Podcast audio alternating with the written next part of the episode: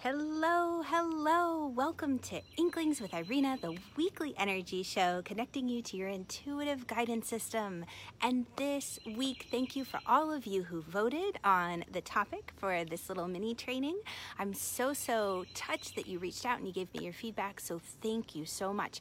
And the winner is, drumroll please, the one tool that helps you get out of your head to make a sharp, clear decision. Oh my goodness, this is a fun one. So, if we haven't met, by the way, my name is Irina Miller. I'm an intuitive energy coach, and I've been guiding women for over 20 years on how to get out of their own way, out of their head when it comes to decision making time. Because so often, these highly successful women, like all of us, and I know you're highly successful too in what you do, we get stuck in circles. We get stuck in these ruts. And just like they say, if you want a different result, you know, you got to do something different in that middle point. So, this is what this tool can help you do help you shift out of some of these ruts, get out of your head, and really tune into your intuitive guidance system. Now, let me know in the emojis or the comments, drop an emoji or a comment if you've ever had the experience where you know, decision time, you find yourself waking up in the middle of the night wondering which direction to go in, or maybe get those stress or tension headaches that comes from trying to figure it all out, or sometimes you make the decision and afterwards you second guess yourself or you have that regret. And when you jump on, give me a hello, hashtag live if you're here with me live, or hashtag replay if you're catching it on the replay. But you know, it's frustrating. Decisions come up day in, day out. So if you had a tool or a technique to make it a little bit easier, and especially one that was fun, wouldn't you want to know? And hi, Sonia, great to have you. So thank you, thank you for being here. And I want to share this tool with you because I am sure that you are so, so curious what it is. So I have it here in my little bag haha, actually, I brought three of them to talk with you about.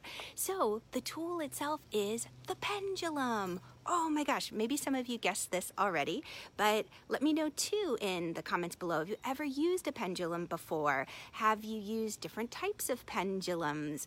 Um, there is a whole world out there when it comes to learning these tools and techniques. Hi, Sherry. Oh, I'm so glad that you're here. Fantastic. So, the tool, the winner is the pendulum. Now, something that's important to know about pendulums is that they come in many different shapes and sizes. This is a crystal, a beautiful little sodalite crystal. I also have a pendulum that is made out of bloodstone, which is a wonderful one for opening the heart and healing. And then even one that is a quartz crystal and it's shaped in the Merkaba. So this is starting to get us into some places where pendulums on the surface, like anything, is very simple and easy, accessible tool to use. Oh, good, Sonia, you have one. Fun. But there are many, many great depths and richness to learning these techniques and tools. Now, the first thing I want to say is that there's really two paths you can go using the tool of the pendulum. Oh, Sonia, yours is quartz. Cool. So yeah, let me know in the comments if you have a pendulum. What is your made out? Yours made out of? What does it look like? What shape is it in? Because the pendulums can be used for dowsing, asking questions, great for yes or no type questions, or it could even be used for energy healing.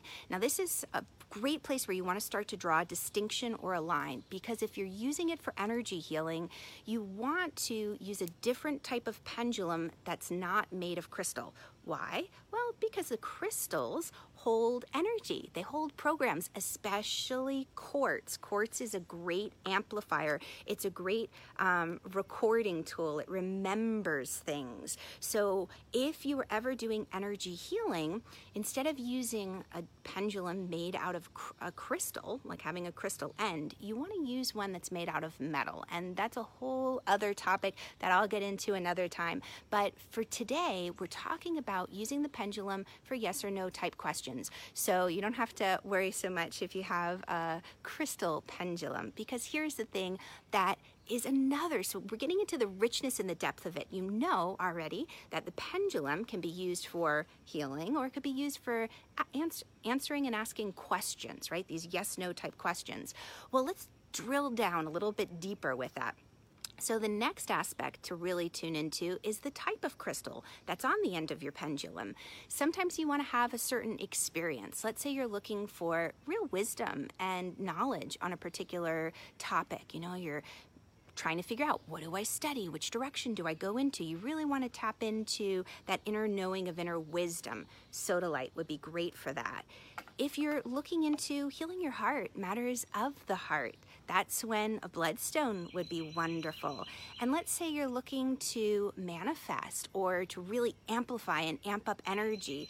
Quartz would be great. Now, this is just a high, high level kind of, again, even though we're drilling down a little deep, to give you an introduction to why would you be interested in having different crystals on the ends of your pendulum? Well, to really connect to the deeper experience of the question that you're working with and the answers that you're searching for. Another interesting aspect is the material of the pendulum. So you'll notice that my pretty blue sodalite has a metal, wonderful string or cord or connection, I guess is probably the best way. And this is a great conductor for energy, this, me this metal. And then of course we could go into the layers of the different kinds of metal, which are better for conducting, like copper is wonderful for conducting energy. But then you'll notice black cord or string. So if you were to ever go down the path of energy healing with crystals, you would use a cord instead of a metal connector because you don't want to be drawing the energy from the person you're working with back up to you. So, the final thing I want to leave you with in this wonderful little mini training about the crystals is the way that you hold them. So, again, it's going to be different if you're using the pendulum for question asking, for dowsing.